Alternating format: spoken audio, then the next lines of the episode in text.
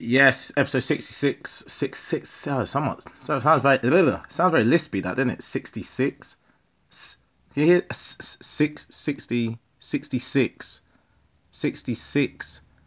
How many teeth do I have in my mouth? Episode 66 of Griff's Brain Dump, and it's me, Griff. Obviously, I have no guests with me, so, oh, what, you, don't leave. Guys, guys, guys, you gonna stay, please? You wanna stay, right? No? Alright. You can catch me on the next episode? I have two guests on the next one. Yeah, all right, cool. What were you saying? Oh, you you need to do that that thing for your mum. Oh, right. That's that's why you can't listen to the podcast right now. Oh no no no problem. No, no, I'm not taking it personally. It's cool. All right. All right. No no. Cool. See you in a bit. Bye. All right. But no, it is episode 66. Me on my own. Um, how you been, people? It's just gonna be rambling and talking. You know, the obvious thing. Everyone wants to talk about Kanye. Every single podcast has spoke about Kanye, and I'm not even sure if I have a real unique insight into it. So you know, I may talk about, it, I may not. But in the spirit of Kanye, let me talk about me. talk about me. How's my week been? Uh, my week's been great. It's been fun. Uh, what have I done this week? Comedy wise gigging. Uh, Thursday I was at Backyard Comedy Club in Bethnal Green. That was fun. Tour it up. Um, they they did a crazy thing there. There's a show is split into three parts. There's three black guys on the show. Put us all in the middle section, back to back black. It it was it was just strange. The audience didn't know what to do when you're performing in front of you know an audience. How how they meant to differentiate between the acts I mean, they've got different jokes and they're different individuals, but I mean, it's three black guys. They're going to get confused in their memories. And they go, I like the black guy, the middle sex. Which one? What? There's more than one. I thought it was just the same guy on stage. I don't know. So there's three of us on there. It was good. It was uh, Aki and Omobatan, who's been on this podcast. And then, I don't I didn't catch Ramon's surname, but a guy called Ramon. I need to find his surname. I'll get him on the podcast at some point as well. That's dreadful. Can't remember his surname. Should even mentioned him if I don't remember his full name. But it was great. Um, had a lot of fun. After the sec the, final part of the show, that was really funny. Um, our headliner came down. She tore it up. Wendy Wasson, Wason, Wasson, Wasson, Wason. Um, she was just talking about her life, talking about her family, just absolute freestyle and riffing.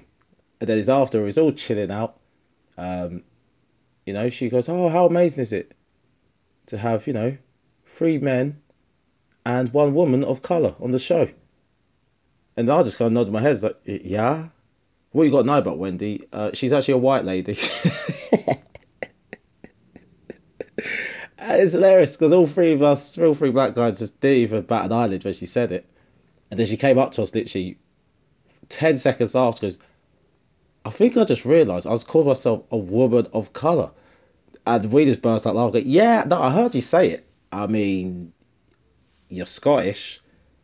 That isn't a colour, uh, but maybe one of your parents are. I, I didn't want to assume, so I was like, hey, you know, however you identify, that's you. That's you.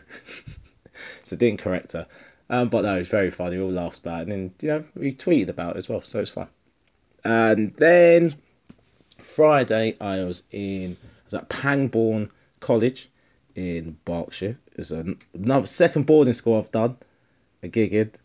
Um, the first boarding school was easier to do a gig in because it's just in a hall, you know, it's just in like an auditorium. So just uh, did my thing really. Cut cut down on the swearing. There's 13 year olds in the crowd, and you know you cut down on the kind of the jokes about sex. And even when you try to focus on relationships and work, that stuff doesn't work because they, they don't work.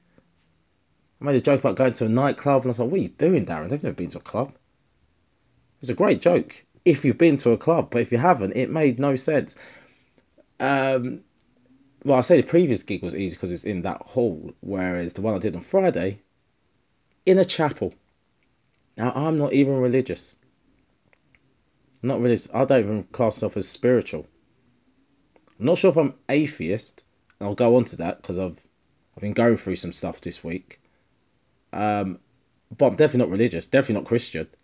But there was something about performing in a chapel with a big glass cross behind me that just made me it, unable to just swear. It just felt wrong. It felt and it's I don't think it's anything to do with my Christian upbringing.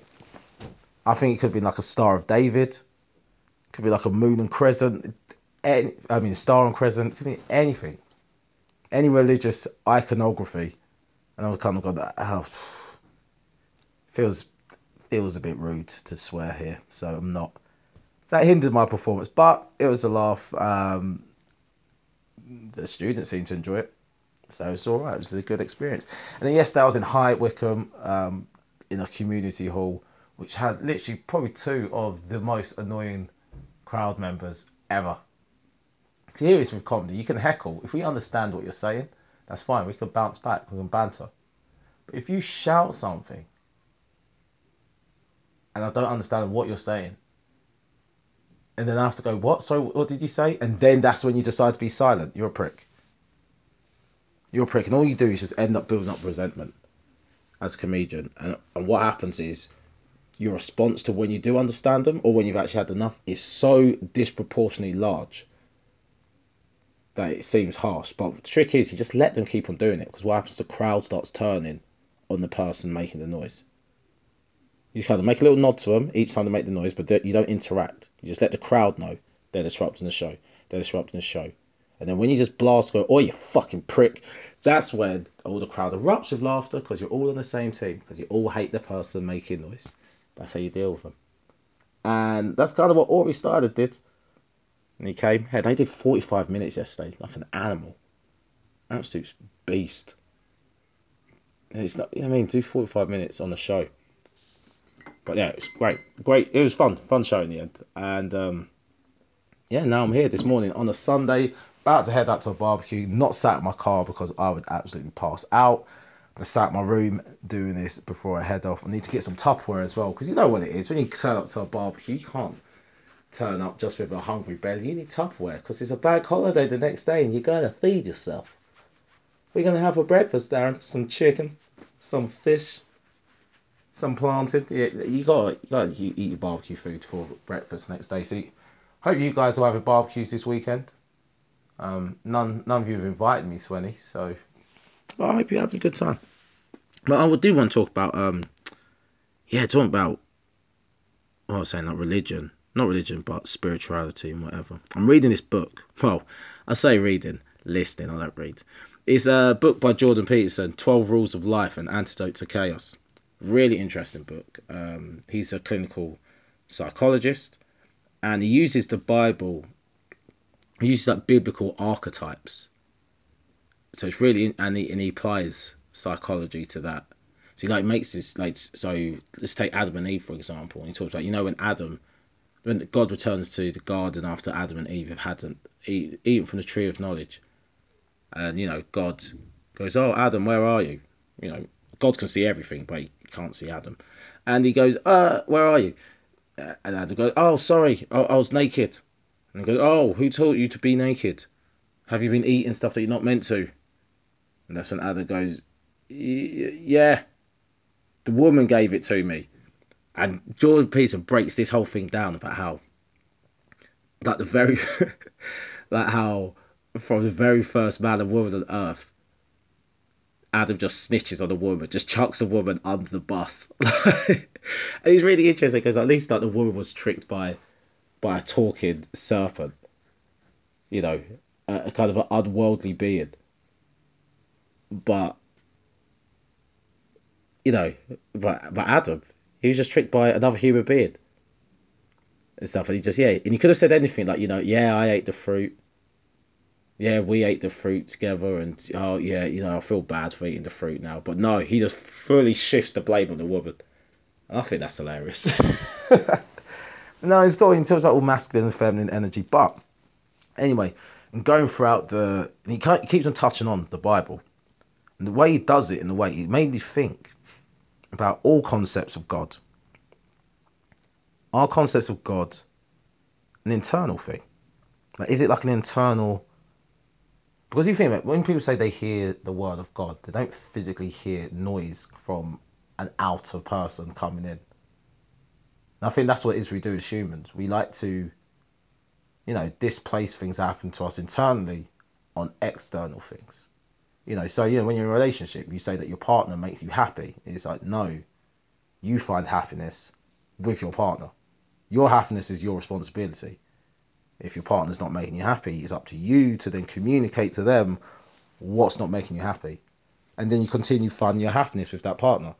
Your partner doesn't really make you happy. You know? I mean, obviously they do nice things for you, and that's great, but you know, ultimately, you could have a partner who does the most amazing things to you every single day, but if you're not a happy person, or you're not happy being with them, they can't actually make you happy. So that's why I say it's an internal thing. But we like to, I think as humans, we like to, you know, worship something external, focus on something external. Say that's what's caused. It's that thing, and that's why we get so attached to figureheads. O- Ola, uh, comedian who's on the uh, Quotas Fall podcast, said he thinks humans have a uh, inherent need to worship, and as we become more of a kind of um, what's the word? Not an atheist, a secular society, and we don't actually have gods anymore, or a god, whichever the- theology you follow, we then turn to celebrities. And we start following Beyonce's and your Kanye's, and that's why I think the reaction to when they do something that we don't agree with is actually disproportionately large, because we place our focus on these kind of beards who are just other human beings who are just as equally fallible and flawed as we are, but no, they're they're celebrities. They're up there and they've got 90 million followers on Twitter, so they're they're something amazing. Or they can dance really well at Coachella, so they're amazing.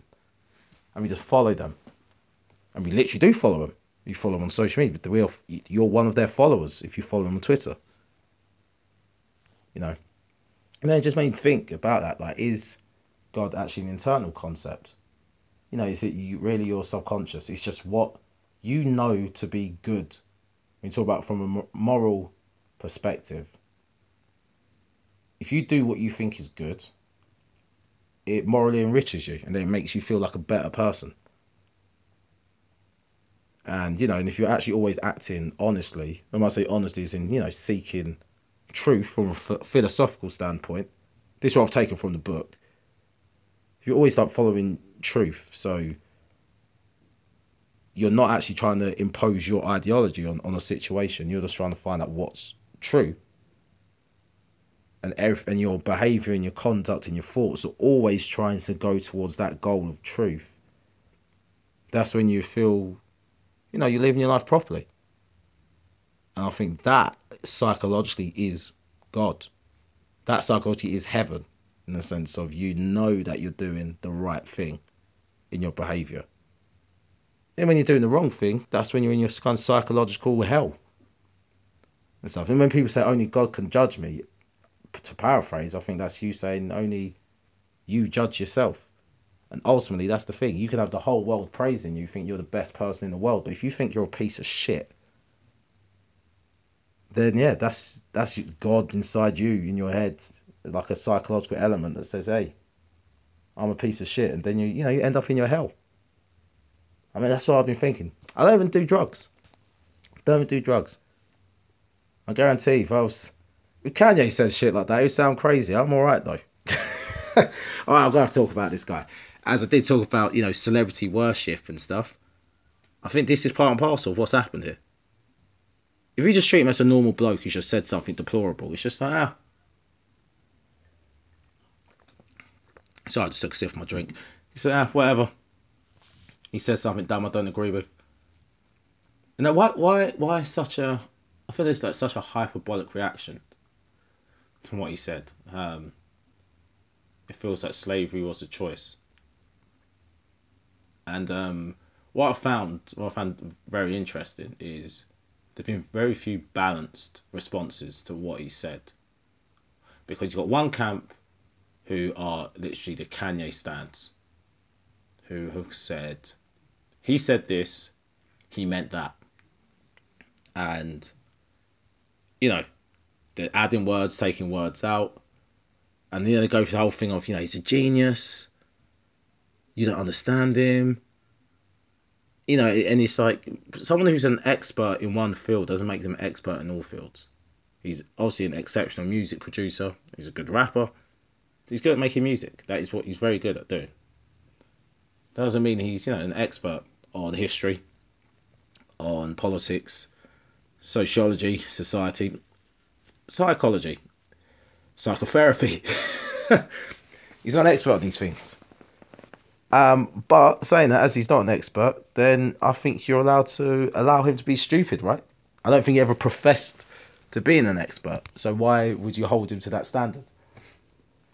And then you got the other end of the spectrum, where he stated his, he made that point, very unclear, very mumbled, very muddled and muddied and then you know he clarified his point again after. And then he's just like well no i want to focus on the first point he said. Because i think he tried to come what did he say on his second point? What did he say on his second point? Yeah so you made the point about mental slavery and stuff and i think if for me personally watching all the interviews he's done i've given him the benefit of the doubt of what he meant but he said what he said. I think that's the most simple response. I don't need any kind of emotional, vitriolic response. I don't need any emotional, supportive response. That's it. But I think some people, because he wore the "Make America Great Again" hat, uh, some um, I was discussing it yesterday with someone. They go, "Yeah, well, he he voted for Trump." I was like, "No, he didn't. He said he didn't vote." So people just jump to conclusions. I think we just build up these narratives and stories so quickly about someone. You voted for Trump, no, you didn't. Well, he wore that America Great Again hat. Why do you wear such a racist hat? It's just, it's the hat's not racist. It's just a hat with words on. That none of those words are racist. And then he's saying about repositioning the the catchphrase and make America great again, which I disagree with. I don't think you can reposition someone's slogan. I think the slogan has its meaning, which I don't agree with the slogan. But you've got some people like slagging off him trying to reposition that slogan while calling him the N word. And then you see the irony in, you know, using the N word, which is probably the most evident example of people trying to reposition a word that cannot be repositioned. Yet they've just used the word in a repositioned way to slag off him trying to reposition another phrase. I don't. It's just it's just too many ironies in this world. Way too many ironies in this world, man. And um, and then oh, and obviously got touch on the other and the other thing as well. Like people start talking about his mum and stuff. What's his mum got to do with it? Oh, since his mum died, he ain't been the same. No one's the same after anything's happened to him. It's impossible to stay the same. You always change in life even if his mom was alive, he, he's not going to be the same person as he was yesterday. No one is the same person. You change. And then people want to blame his wife, blame the whole family. I know. I guess it kind of goes full circle back to the uh, to the Adam and Eve thing that I read in the book. That it's just you know, his behaviour's displaced onto some women of some sort. But and then I had that conversation this week as well about women always being blamed for men's behaviour. But I think the same, the other side of the same coin is behind every great man is a great woman. So you can't can't have your cake and eat it, ladies. If you accept the blame and also accept the credit when a man does well, or you're no part of it. So behind every great man is the great man's back. That's it. That's what's behind him. That's all it is. No woman there. No woman's done anything there. See, but I, think behind every great individual, there's their social influences, their history, their life, the life they lived. So behind every great man, there'll be some great women. There'll also be some absolutely trash women, and some great men, and some trash men, and some like dogs, cats. I mean, there'll be all all heap of shit behind them who we are now is a result of all the experiences we've been through. Is basically what I'm saying. I think that's uh, that's probably what uh, what Kanye had he's not the most articulate of people when it comes to thinking on the spot. I think the point I and this thing's well actually. Right, let's say he did. Let's say he said well, he said what he said, and let's say he really meant it. Slavery was a choice, and that you know, enslaved Africans were dumb and subservient and you know, just feckless. These aren't my views. I'm just saying. Let's say that's what he meant. That's what he that's what he said, and that's what he meant. Let's let's let's imagine that, right? Does that change your perception of that situation? I mean, of history, your interpretation of history. If not, then what does it matter? Even if he said something that agreed with you, it still doesn't actually change your perception because you don't see it as true. That's thing. So that that's all. All I took from that is that I don't see what he said is true. What I think is rebellion was a was a choice, an absolutely difficult choice to make, given the circumstances, given the fear, the situations you're in, uh, unimaginable situations, and you know, in a society where you couldn't even fathom having freedom, especially if you've never lived experience of freedom. Imagine the first ones, first Africans who were enslaved probably thought about rebellion much more readily than the ones who are actually born into it. I mean, you just you got to imagine that, just like a new language. People, yeah, they're only communicating you through through like sheer physicality and brutality. It's the only way to communicate it. And just shouting in a different language. The fear, the confusion, and all of that end up in a new place. And it ain't like now where you can just Google image and you know these places exist. It's absolute new land. Imagine having your eyes closed and waking up somewhere that is just unimaginable. You're in a completely new place. And then you're born into generations, generations of that. So yeah, no, slavery isn't a choice, but rebellion was a choice. But it would have been almost unfathomable to most of the people in that situation. And I think that's something you can discuss. And talking about, and what make, makes you think as well is when people talk about slavery with any without any kind of reverence In my view, I can't remember who said it, but I still quote it now, is whatever you're doing today is what you would have been doing back then. So, and the point is, is that you look at slavery back then as these horrible conditions, but they're conditions that people didn't want to be in. And you look at us now as a society, how many people are in positions, whether it's whether they want to put it down to race, down to class, down to gender, sexuality, intelligence, attractiveness, whatever.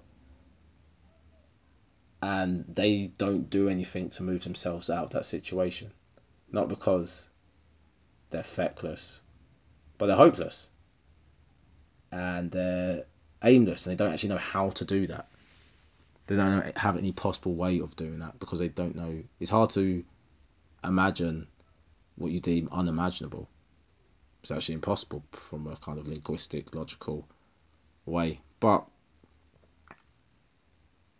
so yeah, so people look back at slavery and think, oh, I would have been part of rebellion. No, you wouldn't.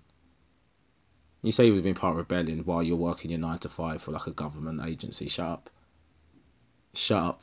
you know what I mean? Like me, I know for a fact if I was back then, back there on those plantations, the way I would have been picking cotton with a smile on my face. I would not have, nope, I would not have said a thing. Overseer had been coming with his horse now. We smiling at boy? I, I'm sorry, sir. I'm not going to be smiling. And I'll, I'll stop smiling. I'll do what I was told. I didn't probably be trying to work my way up the ranks. I'm going to sleep in the hut outside if I can get to the big house. I'll be trying to get myself in that house because back then all I would have thought is that's the highest I could get, top slave. That's what I'd try to be, top slave. And the parallels to nowadays is right there. None of us are starting rebellions. None, we're here talking. We talk online. We talk on our podcasts. We talk on social media. I mean, that's the equivalent of just being in the plantation, in the cotton fields, when the overseer's not there, just whispering to each other. Man, I hate Massa. Oh, me too. Wait, did someone hear us say we hate Massa? And then we'll stop. Stop talking. Maybe we actually get caught saying it. What do we do? We then apologise. Because that's it. Our minds are kind of locked in a certain way of thinking. And I, yeah, I kind of.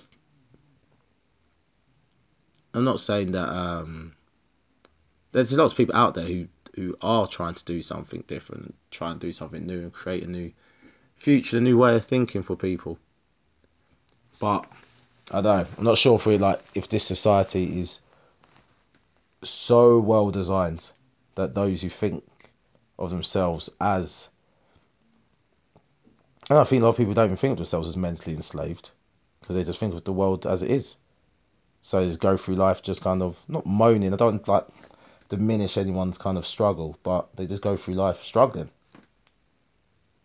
and don't think of any possible way out. I think that's just perfectly parallel to what it would have been like back then. That's just the society you're born in, that's the cultural structures you're born in. You're born into slavery, that's what you live your life as slavery. You're born into poverty, there's many people who don't think themselves being able to move out of poverty. And I guess those who transcend and move through those positions then look at others and go, why can't you not do it? I guess that's, you know, you know, like when a fat person's lost weight and they're just so horrible about other fat people because they managed to lose weight. Why can't you lose weight, you fat? It's just, yeah, it's like, bro, you can't remember, can you remember what it's like when you were fat? How hard it was for you? But no, you, you your brain transforms and past you is just this fat slob. You, you've you've completely detached yourself from all those emotions you had when you were fatter about actually how hard it was and what a struggle it was to actually lose a couple of pounds. Now you've transformed into someone who's not fat. You have no time for fat people. It happens to a lot of people who become rich. Got no time for poor people. Why can't you get yourself out of this situation like I did?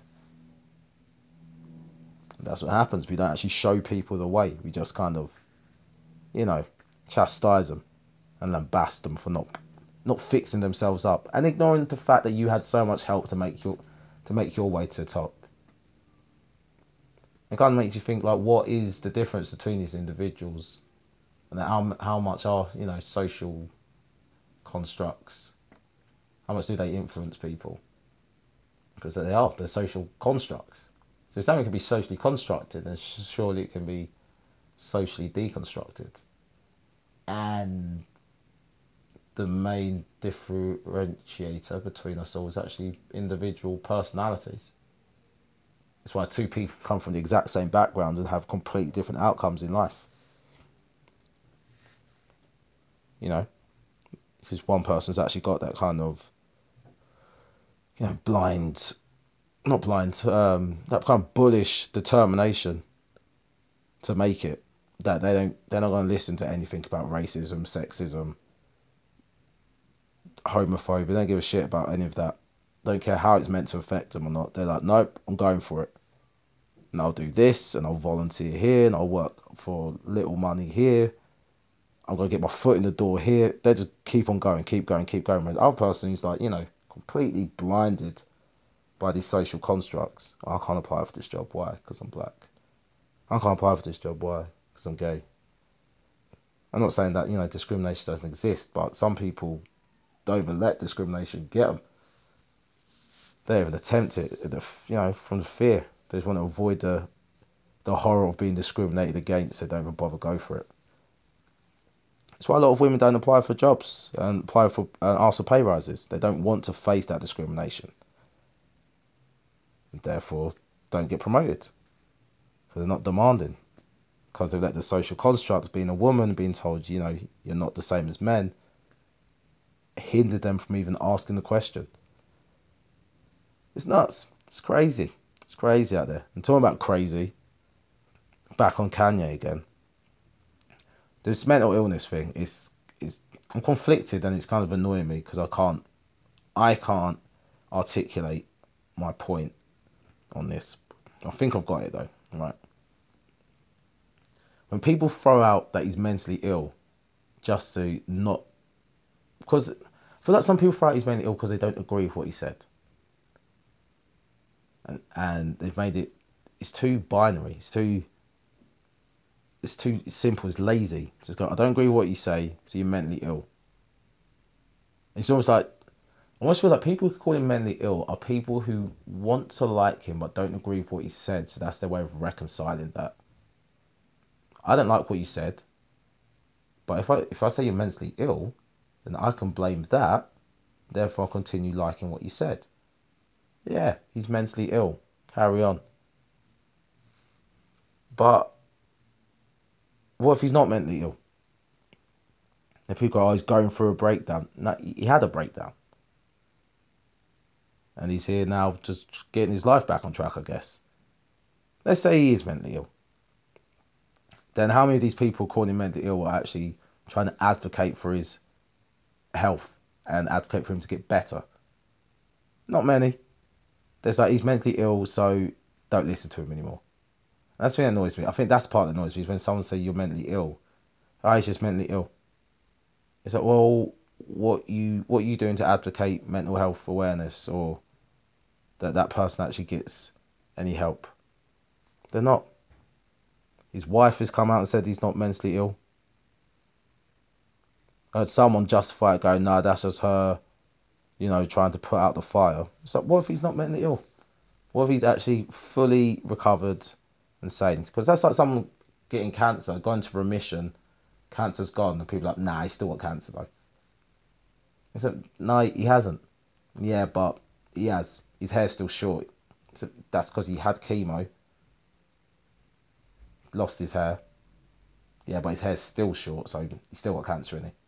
So no, no, that's an after effect. But they don't have the illness. So let's say he's not ill. Let's say he doesn't have any mental illness now, and he said what he said, and he's saying the things he's saying. The like what now? Then you just merely disagree with what he said, and then you hate him and then I think it's people who are desperate to want to buy his music after, so you know gonna have to find another way. Oh well, then it's it's, it's his wife, it's Kardashians. It's their fault. That's that's why that's that, that's why he's saying these these crazy things. And so just say that you don't like what he says, you're still gonna fuck with his music, and move on. And the funny thing is, right, from the interviews I've seen him do, his base is he keeps going on about this love thing, love everyone, love your enemies no one's your enemy, love them all. And everyone's just like, what the fuck is he talking about? My view was, when I heard him say it, it's like, he sounds a lot like, you know, like the things you hear on a Sunday morning in a room with a few crucifixes round the, round the wall. It made me think, what if Jesus was alive now, yeah? If he existed, I don't know. I've, I because of this book I'm reading, I currently think of him as an archetypical character of what the perfect human being should be. I don't actually think of him as a real person. But let's just say he was a real person and he lived now. Yep. How quickly do you think he would be mocked and ridiculed on Twitter? Like this day and age, how quick would Jesus be ridiculed on Twitter? Imagine man tweeted if someone slaps you in the face, turn the other cheek. Pussy oh! and there'd be all memes of people turning the other cheek and stuff. Or when someone crashes into your car, let them crash into the other side. When someone robs your house, let them rob your house again. Just like people just be like mocking him, absolutely mocking him. If he on the cross, man could do miracles, but he can't get himself off the cross. Uh it'd be dreadful. It'd be dreadful. I, I think this this day and age, I think we become very jaded to the point that rather than listen to a positive element of someone's message, we'd rather uh, just listen to any kind of negative element because then we have something to argue about and something to be offended by and something to moan about. And this isn't me saying what he said wasn't offensive. What Kanye said was offensive. Uh, and yeah, and deplorable and reprehensible. It was it was a disgusting thing to say, and he said what he said, regardless of, how I interpreted it. He said what he said, and it's an offensive thing he said. So for me, what he should have done is just apologised, said, "Look, I'm sorry, I misunderstood." Just humble yourself in it, and just say, "I don't know, I don't know everything about this topic. I don't know anything about this topic really."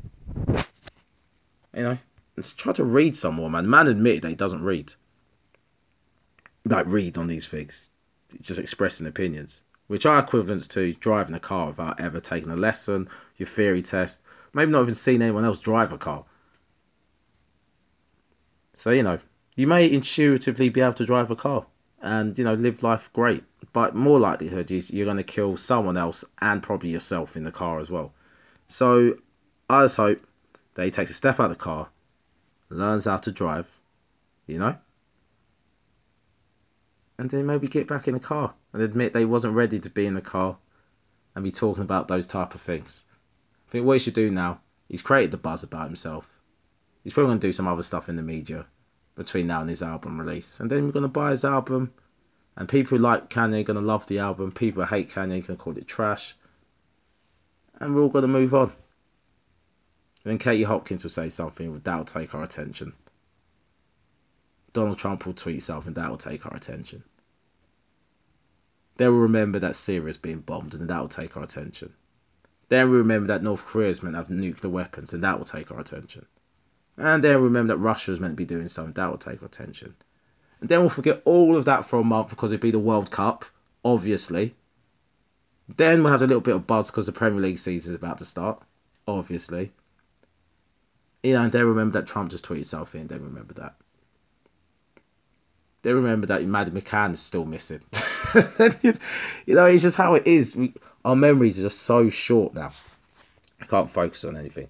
Um, how long have I been talking for? I've been rambling on for 37 minutes. This won't be a short podcast. Um, but hey, it is what it is. I also meant to talk about I was meant to talk about Infinity Wars as well. I want to talk about Infinity Wars. Um, yeah, I was Team Thanos. if you haven't seen Infinity Wars, uh, I'm going to talk about it now. I'm going to talk about it now. I'm going to talk about it for probably three minutes. Three minutes. I'll, I'll be. I'll talk about it for three minutes. Uh, no, maybe not for three minutes, but Infinity Wars. I'm Team Thanos. Um, on those things where you know, such a again talking about God concepts I don't I don't believe in any of that stuff, but if I'm arguing it, I do argue it from the appropriate perspectives. So when people say, you know, why does God let bad things happen? It's like, well, you're applying human things, human emotions, human thoughts to godly processes. I think this Thanos thing was just like an example of what it looks like when you actually peel back this curtain between humanity and divinity and go, right, this is the motives behind this kind of thing. Thanos' viewpoint in these films, I know it's different from the comics because he just did it to like prove his love for some like witch woman, right? I don't watch, I don't read the comics, but in the film, he's doing it because the uh, the universe is overpopulated. There's finite resources, and when there's finite resources, there's war. There's conflict. You know, if there's one job, two of you going for it, one of you to be disappointed. What if you just got rid of 50% of the people there? It's one person to one job. Thanos was trying to create a nice equilibrium across the universe that made every planet flourish and live. And you think you got to think about Thanos, right? When when he came for his mission, once he did his thing, he left. That's all he did. As soon as he got his stone, he didn't come bracking up everyone killing. Notice that he doesn't kill anyone after he gets his stone. As soon as he gets that stone, boom, man's done. I'm out of it.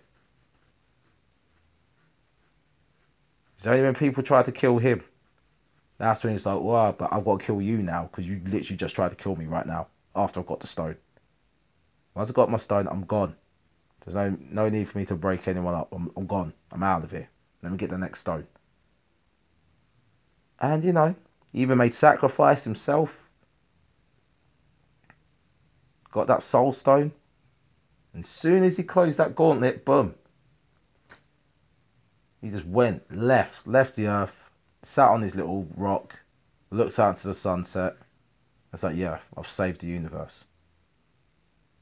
You can't say he acted selfishly. He actually had to get rid of his own daughter he loved to do it. What? What a guy. What a guy. Anyway, um, well, we're 40 minutes in. Do I do Dear Deirdre? Because, you know, this thing is running long. Um, all right, we'll do two of them. We'll do two. Let's see what ones come up. Dear, uh, oh dear. Oh dear, is this a video one or is this actually written? Oh, yay, here it goes. Dear Deirdre, I had sex with a guy at work after a night spent drinking cocktails. We got caught in the corridor and now the other girls at work won't let me forget about it. I am 20. Ah, so early in your career. So early in the career. I'm 20 and I've recently started working on, on the checkouts at a supermarket. Ah, I thought it was, it's not a career, don't worry about it um, which has just opened in our town. I love the job and love the people, especially the attention from the guys working there. Uh, one of the girls was having a drinks party in town and she invited me along. She told me that night that one of our colleagues really liked me. He's nice, uh, but he, he just isn't my type. I sat with him, but only did it to please her. We ended up in the club and I lost sight of him. There was another guy from work who I didn't know as well, but I really do fancy him.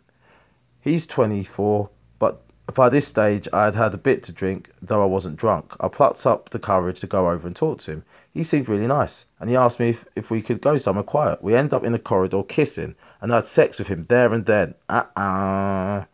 My mates had clearly followed me and could hear them laughing and calling me a sex maniac. Um, yes, yeah, a sex maniac. I'll show you, sex maniac. Just run at him with your pussy out. Just screaming. That's that's a sex maniac. Um, I was I was so upset. I I now feel as though I just want to leave my job. I'm scared of other people finding out. It would break my heart as I was really looking forward to working there, but being off work with depression and anorexia for a couple of years. Oh, you've got real shit going on. All right. Um, I've never had a serious relationship. I hate myself as I have very low self esteem. I still have to work with these people, though I don't know how to be. I realise that my colleagues are upset that I had sex with this guy and not their friend who they tried to set me up with. Right, first of all, tell your friends, shut up. Didn't have sex with your friend, had sex with the person wanted to have sex with. It's literally like the, and the opposite of rape full consensual sex, full decisional sex. That's who I want to have sex with. That's who I had sex with. Shut up. None of your business. Your friend's lovely. I didn't want to bang him. It's my body. I didn't want to let him inside it. Piss off. That's what you say to your friends. Right, about that. Then them calling you a sex maniac again. Well, you lot followed me, so you lot are perverts. All right, yeah, I had sex in the corridor, but yeah, it's a whole nightclub playing music, and you chose to follow me to watch me have sex. So who's the weirdo here? I had sex, you lot watched someone have sex. Fuck off. That's how you deal with that bit. Then your depression and anorexia. Well, I'm not a clinical psychologist. I'm not a I'm not a, a therapist of any sort, and therefore, you know, I don't have to really give you advice on that. Um, yeah, that's what you got to do in life now, people. Is that it's just express the limitations of your expertise. No shame in that. I don't know what I'm talking about. Yeah, I'll give it a go, but I don't know what I'm talking about. Um, you know, you said you hate yourself um, as you have very low self esteem. Um, so then, guess you got to ask a question: Why you've got low self esteem? Uh, if you've got low self esteem because you feel bad about banging guys in corridors, then don't bang guys in corridors that's there you go. Um, that that'd be my suggestion there. Now you getting the job that this is this seems like you've placed your kind of hopes to move out of depression on having this job. Um, you know this job's to be your external, you know, focus of happiness. Then, well, do your job. Once you've addressed it with the people you work with, they might just leave it alone. That's it if not, then you know you seem like a town girl. You've had your depression and stuff, so I can see why you can't really see a world bigger than your town. But look, It's just a supermarket in your town, love. Just a supermarket in your town, so don't worry about it. Next one. Um, let's see. Oh dear. Um, Jesus. Like, let's see this one. Uh, all sex ones. I'm obsessed with the idea of having sex with my wife's gorgeous sister. Uh, I'm desperate. I'm desperate to bed my wife's sexy sister. Neither of them have any idea. I'm 36. My wife is 32. We have two lovely kids. But for the past few weeks, all I can think about is having sex with my sister-in-law. She's 29 and is very attractive. She's lo- she has a lovely curvy body and shows it off with how she dresses. I love my wife and kids and would describe our relationship as being very good. So I don't know why I'm having these thoughts all of a sudden. Part of me wants to make a move, but I know it's stupid and could cost me my marriage and my kids. Well, mate, with moments like this, what you got to do is to see the same way you've created this great outcome of you having sex with her and it being amazing. Create an opposite outcome where you have sex with her and it's actually dreadful and her pussy's disgusting and you actually contract AIDS and then your family move away from you and you're shunned socially from everyone and then you're laying in a hospital bed, dying on on your own because your age, for whatever reason, is absolutely very aggressive. None of your mates come to see you because they're really immature. They don't really know how AIDS work. They're like, we don't want to catch AIDS of Gary. I've added the name Gary. And you're actually just dying alone. And the hospital has horrible Wi-Fi connection, so you can't even get on the internet. Each time you try to look on like the internet just to catch up what's the latest football scores, just get a nice buffering screen. You know, then just says network error. Please contact the administrator. He asks the nurse for the password for the Wi-Fi, and she goes, uh, "Listen, Gary, just give it up. We don't have good Wi-Fi in this hospital. I just want to know what the score is. Just want to know what the United score is." She's like, "Gary, don't worry about it. You're gonna die in a few days. Don't worry about it." You know, but you don't die in a few days. You just keep just perpetually thinking you're gonna die for the next few days. And this all came from you banging your wife's sister. Now, if that doesn't put you off from doing it, I don't know what will. And that's what you've got to do. Each time you think it's going to be a good outcome, think of an equally bad outcome. Because this touches back onto what I was saying earlier about, you know, my idea of, you know, God and good and evil being just completely internal. You know it's a bad idea. You actually know it's a terrible idea. Why do you want to do it? We know when something we know when something's good or bad. When something's when we don't know, then granted, that's when life's interesting. But deep down, you know, you know what's good. Eating vegetables, good. Eating fried chicken, bad. And everyone goes, well, you can do stuff in moderation, but in if you actually thought about it properly, yeah, you wouldn't do any of this stuff in moderation. You wouldn't drink drinking alcohol, bad. Drinking water, good.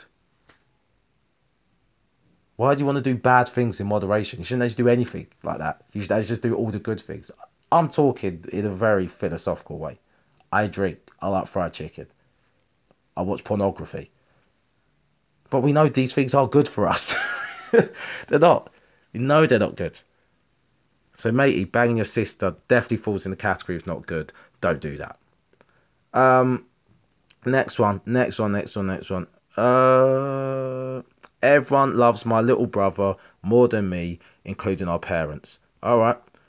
Why is it everyone loves my little brother more than me, including our parents? Dear Deirdre, I'm so envious of my little brother. Our parents love him more than me. As kids, our parents would walk along, both holding his hands, and I'd think, why don't they turn around to see where I am? Why, why don't they want to hold my hand too? Jesus.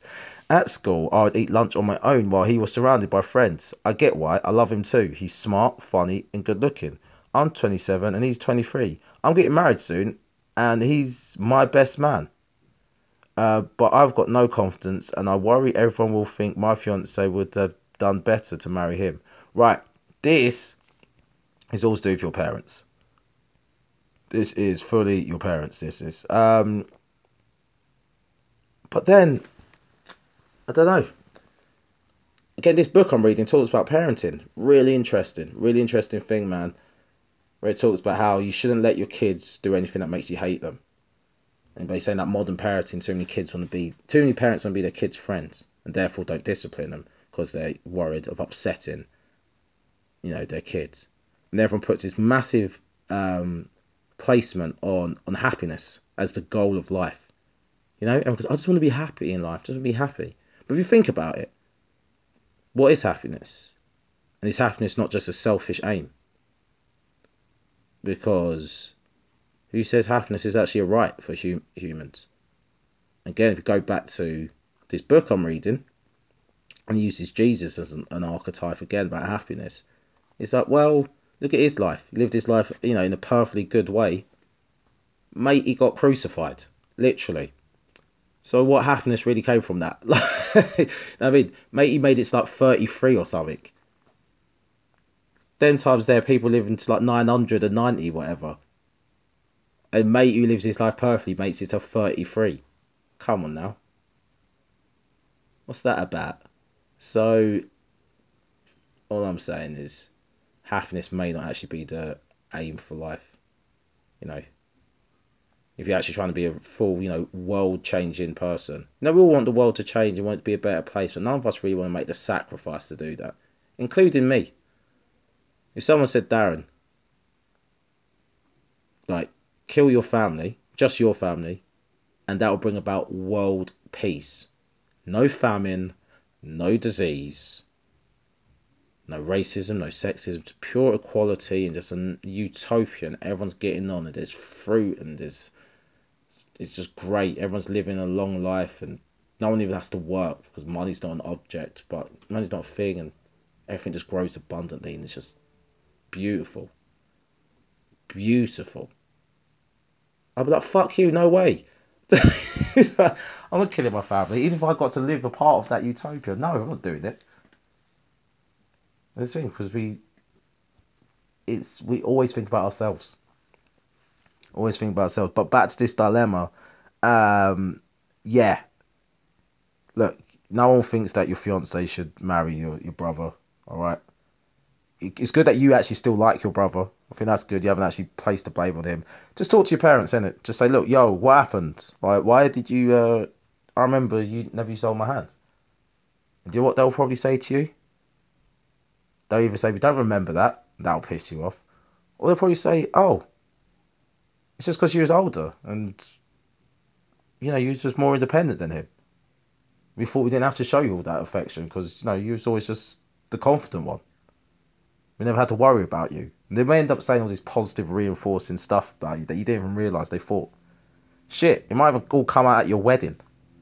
And then you're to have a big old cry and blub in front of your mates. They're like, oh, you're such a pussy. Your brother doesn't cry, though. So, you know, talk to your parents, ask them why, and they'll probably, you know, debunk all your misplaced memories. You've probably forgotten so much good shit they've done for you. So, yeah, don't worry about it. Right, at 53 minutes, I'm to end the podcast. Um, hey, you can catch me this week gigging around London. Um, about a, well, Wednesday you won't be able to see me because I'm at a private club, which is to be cool. It's funny, one of the guys that uh, do my charity stuff, if he's a member of that club, he just saw my face at, um, on one of the posters in the club, or we got sent on the email. So, hey, he'll see me down there. It's the LP Club at the Curtain. So that should be good. It's me, Mr. Isla, and a secret guest, special guest comedian who I know who it is, but you know, I'm not going to say on the podcast. Um, so yeah, he's the secret special guest comedian. So that'd be good. Uh, Thursday, I'm at. Oh, get your comedy on. Comedy on. I always say get your comedy on. Comedy on. Uh, gonna be Junior Booker. Um, Athena. Can't remember how to pronounce the surname, so I'll find that out right now. But Babatunde gonna be there, hosted by Brandon Palmer. It's gonna be Daniel Muggleton. Muddleton, Miggleton, Muddleton, Miggleton. What is his name? It's Daniel Mug- Muggleton. Ah, there you go. Kafina Kugblenu, Junior Booker, me, Brandon Palmer, and Babatunde. It's going to be sick. That's going to be Cafe 1001, 91 Brick Lane. That'd be amazing. Get your tickets to that. You want to calm down. It's always a really fun night. It's got a nice happy hour as well before that.